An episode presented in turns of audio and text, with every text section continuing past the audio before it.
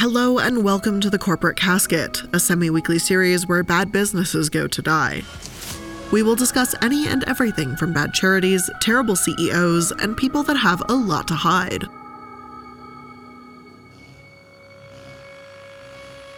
I'm the iilluminaughtii, and today we're not talking about a bad business in like the ethical sense so much as a failed business. We're going to be talking about Quibi today. For those of you that don't know, Quibi was an American short form streaming platform for your phone. It was launched in 2020, yet by 2021 it was sold to Roku. So, how did Quibi fall so spectacularly? Was it simply because of competition? Did COVID kill it because people were stuck inside during the worst of the pandemic on their laptops and television more often? Or was there something else? Today, we're going to explore the reasons why. As always, let's start with the company history. Who founded Quibi?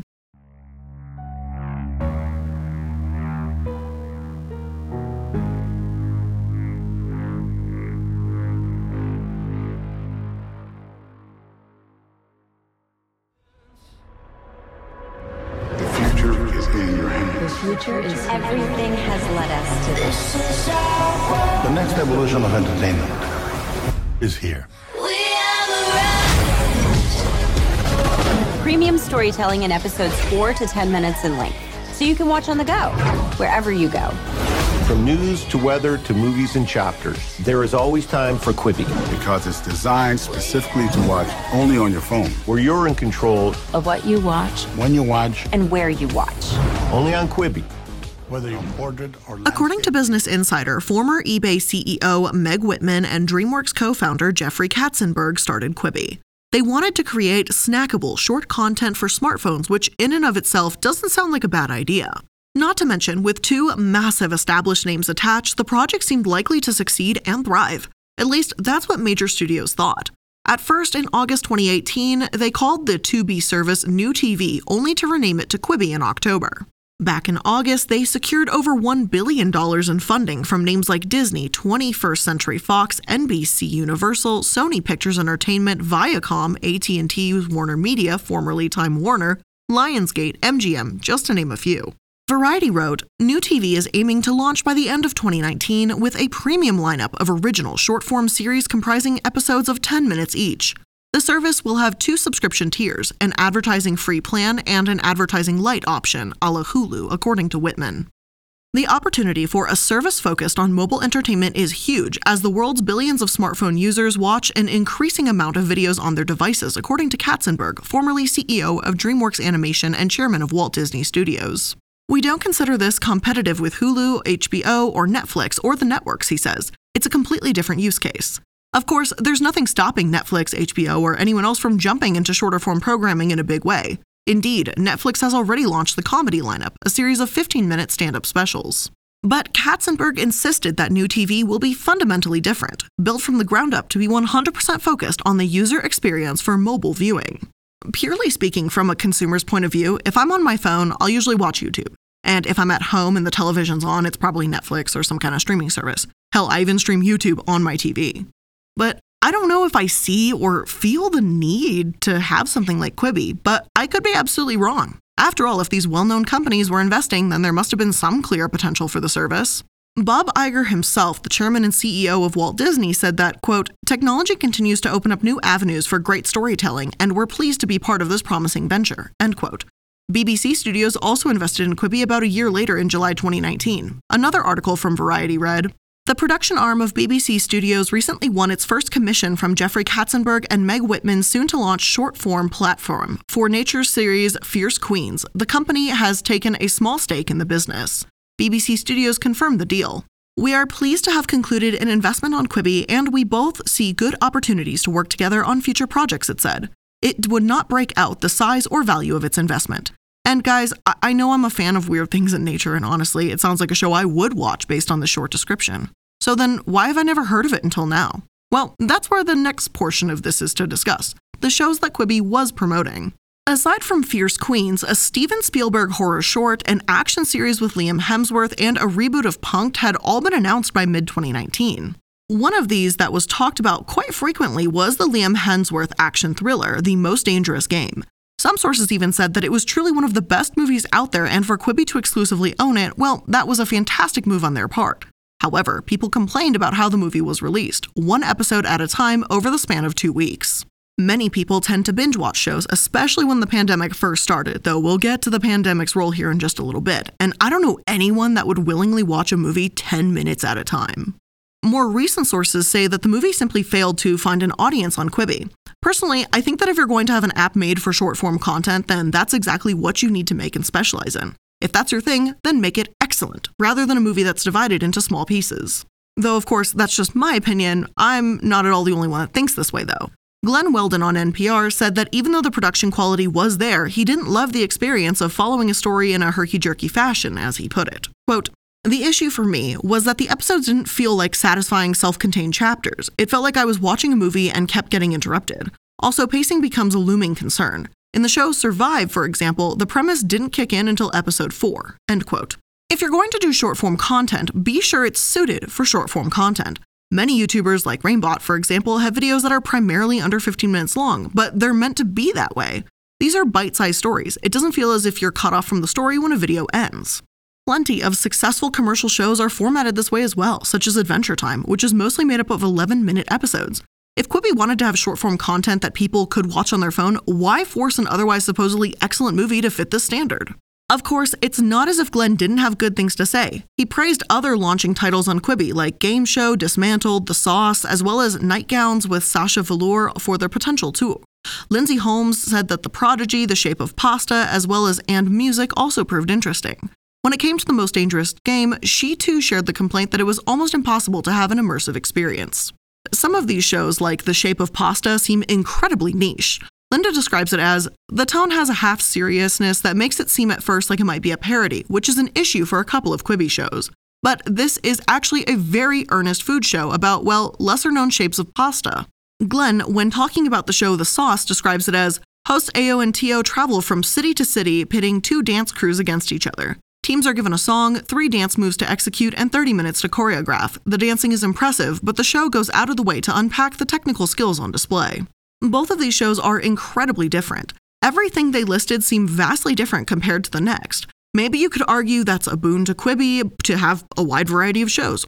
Or maybe someone who enjoys dance will go on the platform, watch the one thing, then have no reason to stay because they're not remotely interested in the history of pasta or aspiring athletes or making fun of 80s pop culture. Anyways, first, I took a look at the shape of pasta because it was just so absurdly interesting to me. Now, I was able to find an episode online, and I've got to say, it's kind of funny in like a weird, self aware kind of way. The very first line in the episode is Sometimes tracking down a pasta shape is a little like solving a murder mystery.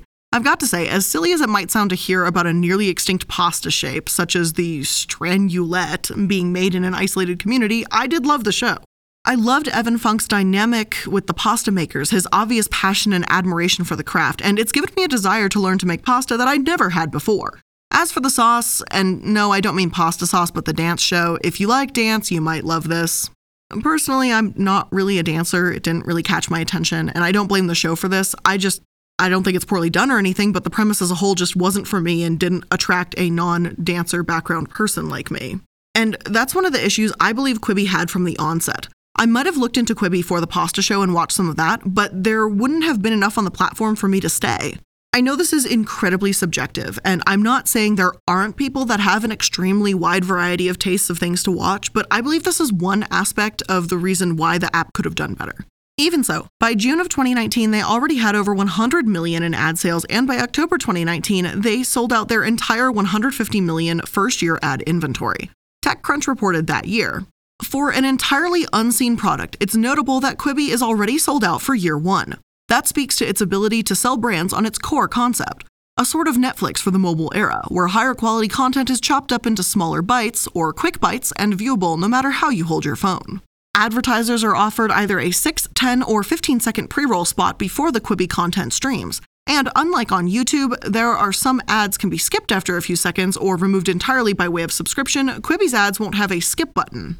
Quibi also hints at a unique offering for advertisers, saying it will be experimenting with a number of other innovative ad formats. In addition, Quibi is tackling one of the issues advertisers have with YouTube, where a brand's message is often run against extremist content. YouTube has tried to fix the problem with better controls, and brands have at times left YouTube. Some brands even got together to form a global alliance for responsible media, which basically means they're ready to move more formally to fight this problem. It's no surprise then that these companies are willing to help boost a potential YouTube competitor, one which promises they won't find their ad played ahead of child exploitation or white supremacist content, among other things, as has been the case on YouTube at various points. I know the YouTube adpocalypse seems like it was centuries ago at this point, but when Quibi was in its developing stages, this was something important they had considered. The content is important, yes, but what advertisers think of their content is crucial too. In 2019, some YouTubers were proclaiming the death of YouTube as they grew up after the fallout from the adpocalypse did change the landscape here. Whether or not you agree with that assessment, it seemed like a great time for Quibi to step in and create what Whitman called a brand safe mobile platform. Quibi seemed like a good position with brands, but that hardly matters if the brands don't have any consumers to advertise to. So let's take a look at how they did in regard to that. Did they find their audience? Good morning. What's the next big opportunity in entertainment? Well, that's a question I've been asking myself pretty much my whole career. And what you see when you look back at the great technological leaps in entertainment history is that every evolution has been driven by the relationship between creativity and technology. Quibi launched their app on April 6, 2020. Initially speaking, things were promising. Jeffrey Katzenberg believed people would come for their lighthouses, their serialized content from famous filmmakers like Steven Soderbergh, and stay for the quick bites, and then form a daily consumption habit around their daily essentials. Things seemed to go well as on launch day, they received over 300,000 downloads and hit number three on the App Store, which is fantastic, right? Well, not exactly. 300,000 may seem like a great number, but when you compare it to the 4 million installs Disney Plus saw in late 2019, it was clear Quibi was still miles behind their competition. Though they were doing loads better than HBO Now's launch in 2015, HBO Now was one of multiple ways to watch HBO content, whereas Quibi is or was the only available way was through their app. And as TechCrunch pointed out shortly after launch day, consumer demand for a mobile streaming service designed for our busy on the go lives where we only have minutes of downtime to spare is something that's no longer relevant in the quarantine era where we have endless hours to binge TV at home. And Quibi is currently without an AirPlay or Chromecast option, which makes it a poor choice for the stay at home viewing. Quibi should have held off the launch day or at least made their app more accessible to people staying at home. And this was in early April 2020, after all, when quarantine was still in its early stages. Quibi's entire relevance at that point was dead to millions of people, and streaming services like Netflix, Disney Plus, and Hulu grew massively. These companies had been their competition from the beginning, and now, with everyone in the country being told to stay home, this was quite possibly one of the worst times to launch a streaming service for the on the go lifestyle. By April 16th, only 10 days after launching, Quibi wasn't even in the top 70 downloaded apps on the App Store. They were behind downloaded apps such as Netflix, Hulu, and even an ASMR cichlid app, uh, sli- slicked, slickened app. I don't know what that is some kind of ASMR app. They were behind that too. They were still number 11 on the Google Play Store, but largely the demand really wasn't there. Around this time, too, in mid April, seemingly trying to scramble, Meg Whitman announced that users would soon be able to cast Quibi to their televisions. And hey, this is great, but also a little too late. Consumers already downloaded the app, they likely didn't want to wait around until soon came to enjoy their shows, so it kind of got left behind. We had always planned to be able to cast to your TV, so we're going to see if we can accelerate that in the engineering roadmap, Whitman said. We'll eventually get there, but it was never part of the launch. If we had known about COVID, maybe it would have been. Quibi founder Jeffrey Katzenberg told Vulture's Josef Adalian last summer that a Quibi app on smart TVs would be a waste of limited resources for the startup. As soon as you go out and try to be all these things to all people, you end up being nothing to anybody, he said. And this is what surprises me. Whitman says that if they had known about COVID when casting would have existed in the beginning. You can't tell me that by April 6th, the launch date, they didn't know about COVID. If they launched in late February 2020, I would be more receptive to that argument. But as it stands, the moment quarantine hit in March, I feel they should have prepared and pushed the schedule back. I don't think that Whitman or Katzenberg is a horrible person for not including this, but I just think that they, like the rest of us, vastly underestimated the impact of COVID and, you know, it, it really messed up their launch. By the time Quibi did land on Apple TV, Amazon Fire, and Google TV, it was October, about six months after the launch. Variety described it as being too little too late. They missed subscriber sign up posts, they commissioned original shows that paid up to $100,000 per minute of programming, but at the time they only had half a million paying customers. Oddly enough, I've also seen somewhat conflicting statements from Whitman and Katzenberg here. According to one source, Meg Whitman claimed at the time that despite the pandemic, people still had in between moments at home. The initial downloads exceeded their expectations, and, quote, we don't actually think it hurt us, end quote.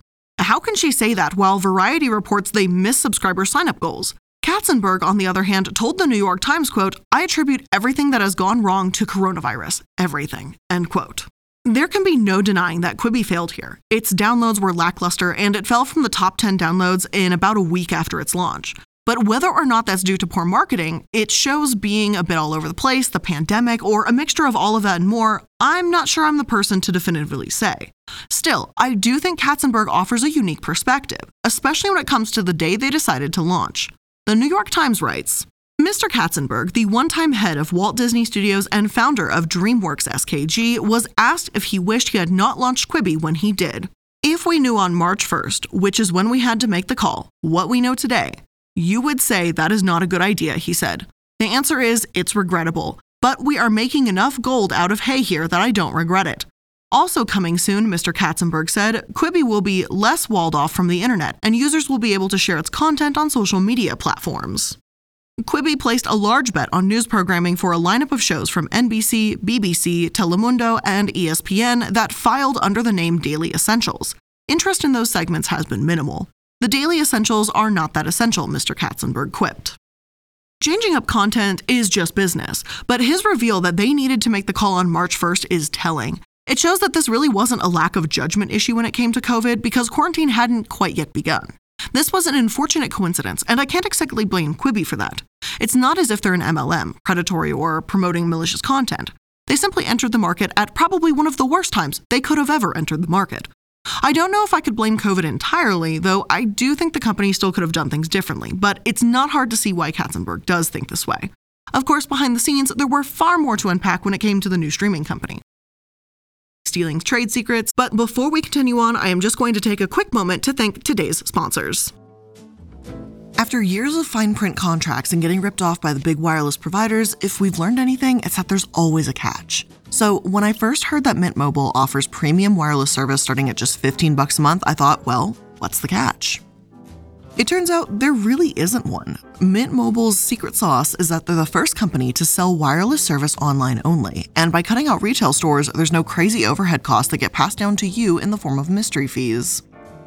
Now, you guys know that I recently changed over to Mint Mobile, and by recently, I think it's been eight months now, maybe? I don't know. I lose track of time in this panorama, but you guys know the deal. I've been using Mint Mobile for a bit now, and I absolutely love the service, don't have a single problem, and God, I'm saving so much money. It's not even funny. So, all plans with Mint Mobile are going to come with unlimited talk and text plus high speed data delivered on the nation's largest 5G network. You can use your own phone with any Mint Mobile plan and keep your same phone number along with all your existing contacts. Or you can do what I did and change everything. And if you're not 100% satisfied, Mint Mobile has you covered with their 7 day money back guarantee. So if you want to get your new wireless plan for just 15 bucks a month and get the plan shipped to your door for free, make sure you go to mintmobile.com slash casket. That's mintmobile.com slash casket. Cut your wireless bill to 15 bucks a month at mintmobile.com slash casket. This episode is also sponsored by Magic Spoon. Growing up, cereal was one of the best parts of being a kid. It was delicious and it was always there for you in the mornings. However, as I grew up and tried to like eat those cereals again, I realized like they're really, really sugary and it just did not taste appealing anymore. And that's why I'm super grateful that I found Magic Spoon, because Magic Spoon is definitely a hit. They have 0 grams of sugar, 14 grams of protein, and only 4 net grams of carbs in each serving, and they're only 140 calories, which is kind of awesome. They have obviously their best selling four flavors that are available in a variety pack, which includes cocoa, fruity, frosted, and peanut butter, and the fruity one is my personal favorite, but they also have other flavors, including cookies and cream, maple waffle, cinnamon, and blueberry. And they taste much closer to what I remember from my childhood without giving me like a sugar overkill or just making me feel like crap later in the day, which is kind of a thing now. So, if you also want to get started and try some Magic Spoon, which I absolutely recommend, Make sure to use my promo code CASKET at checkout and get $5 off any order, or go to magicspoon.com slash casket. And Magic Spoon is so confident in their product that it's backed with a 100% happiness guarantee. So if you don't like it for any reason, they'll just refund you your money with no questions asked. So click the link below and use code CASKET for $5 off or go to magicspoon.com slash casket and save $5 on your order today.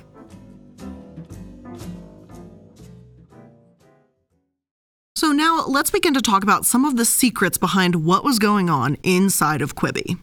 The New York Times article says there have been other bumps in the last month.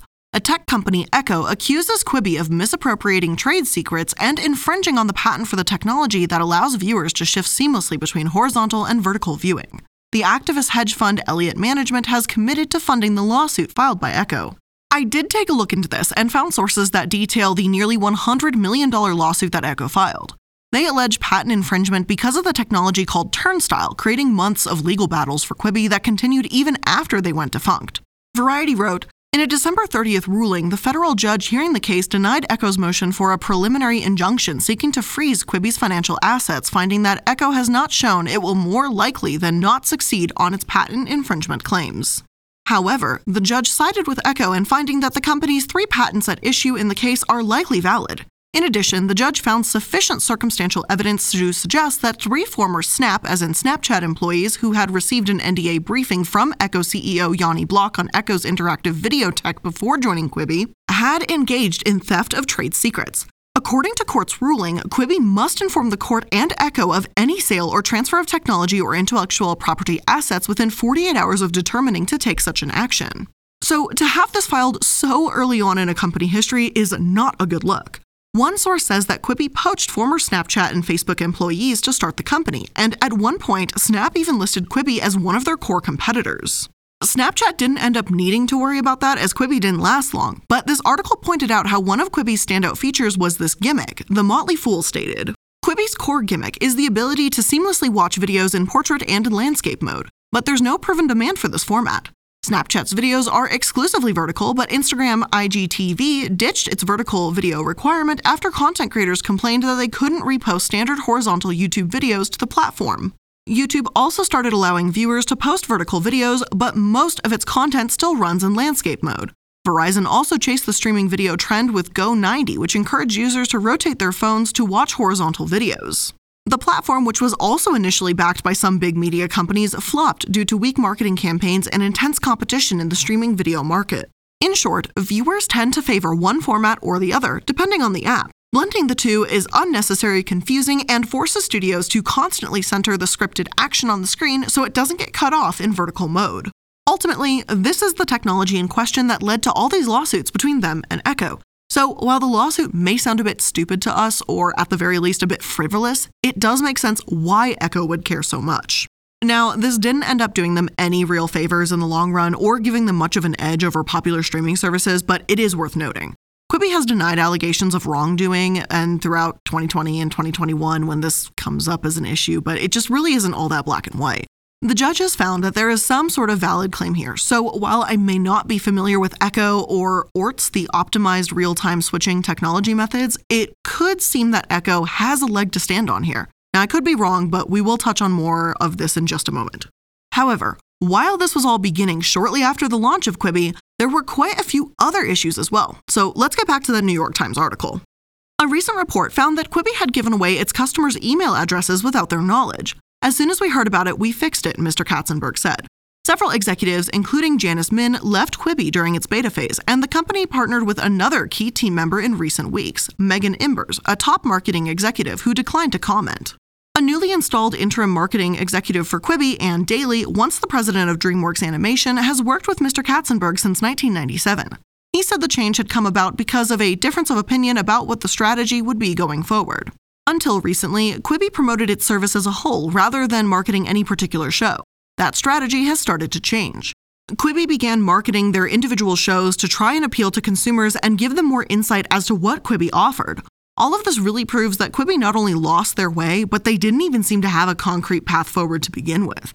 Though difference of opinion about strategy is a valid reason for quitting, I wanted to know if any sources could give us a bit more insight as to what those differences were.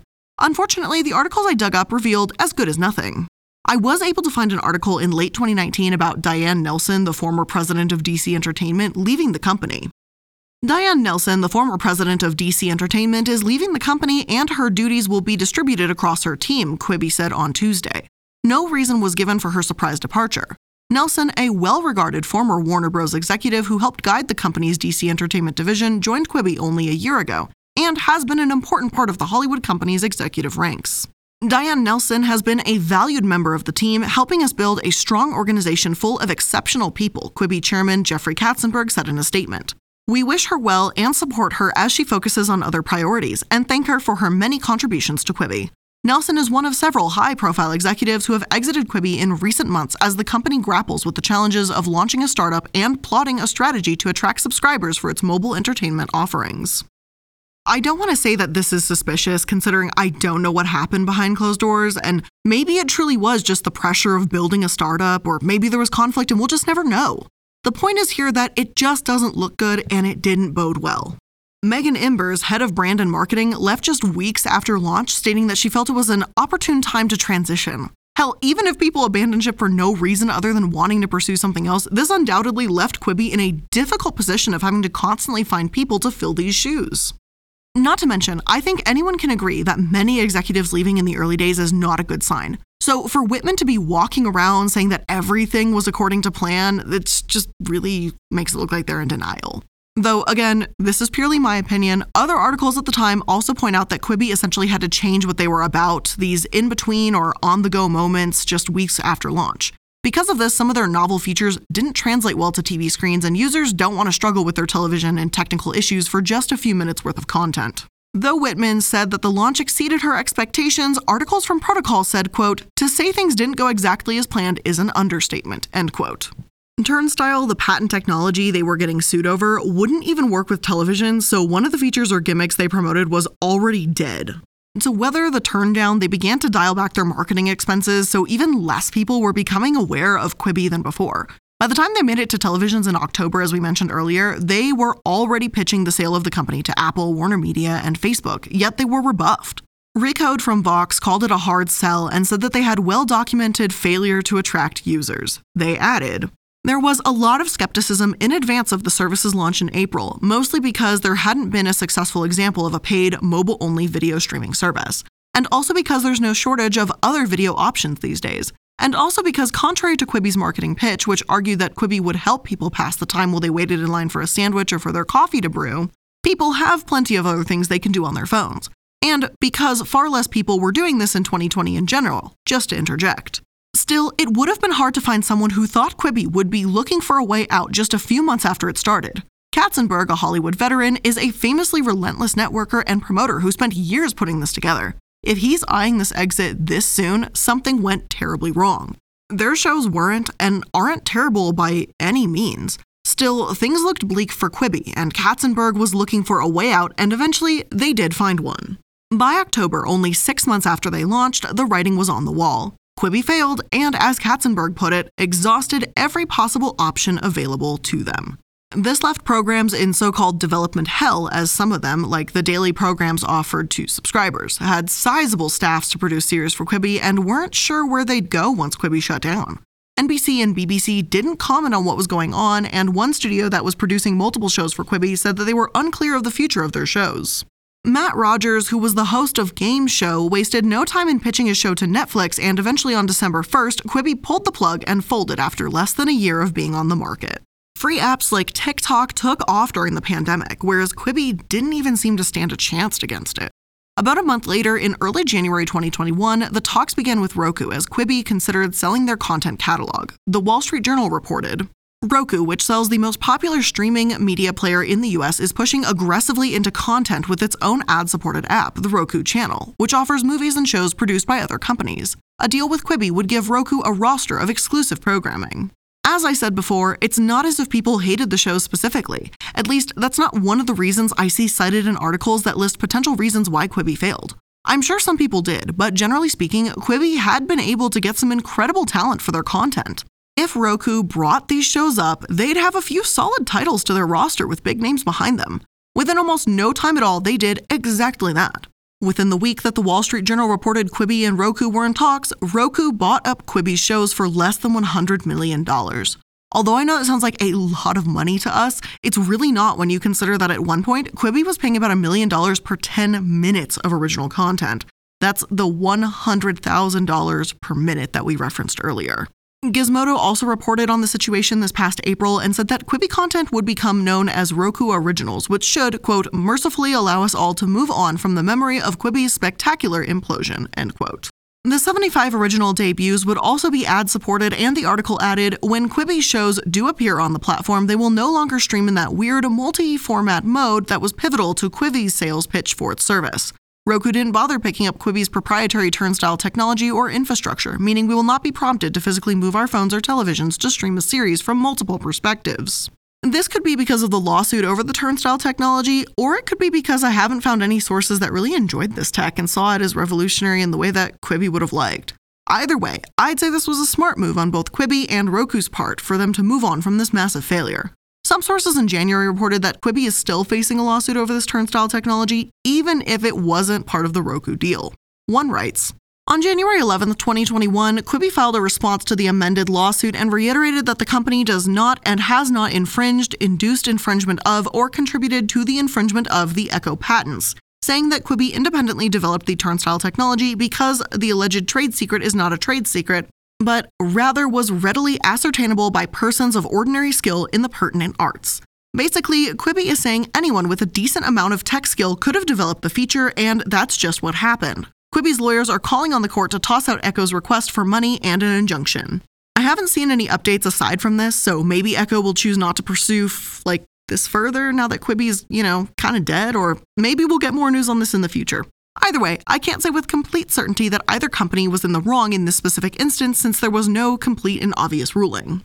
Of course, sources still speculate how Quibi failed to begin with, as it seems like a spectacularly bad business considering just how quickly it sank. NBC mentions that as much as the pandemic affected their launch, other issues with the app itself did not help them. NBC stated, People complained about the inability to screenshot content, which meant it was difficult to share on social media and generate potentially helpful buzz around the shows. While that's not the issue unique to Quibi, it was one more pain point that added to its vulnerabilities. Quibi did eventually fix the issue, but not soon enough. Not working with social media, launching in the early days of a year long plus pandemic, lawsuits over their technology, and executives leaving. It was the perfect storm.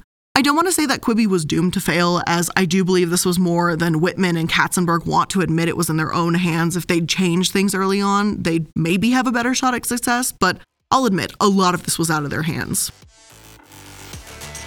Ultimately, Quibi failed miserably. But hey, at least the shape of pasta lives on in the Roku channel if you want to see it, right? Well, with all of that being said, that's where I'm going to end today's episode of The Corporate Casket. I hope you enjoyed it, and if you did, make sure that you're liking, following, and subscribing so that you can stay up to date on all the latest episodes. And if you want to connect with me outside of these episodes, make sure that you're going to my Linktree link. It has a nice little organized list of all of my social media, including like my Twitter, Instagram, and Discord server, and other places that I'm uploading content, like other channels or my Twitch. So thank you all for making it to another episode. I hope you enjoyed it, and I'll see you in the next one. Bye.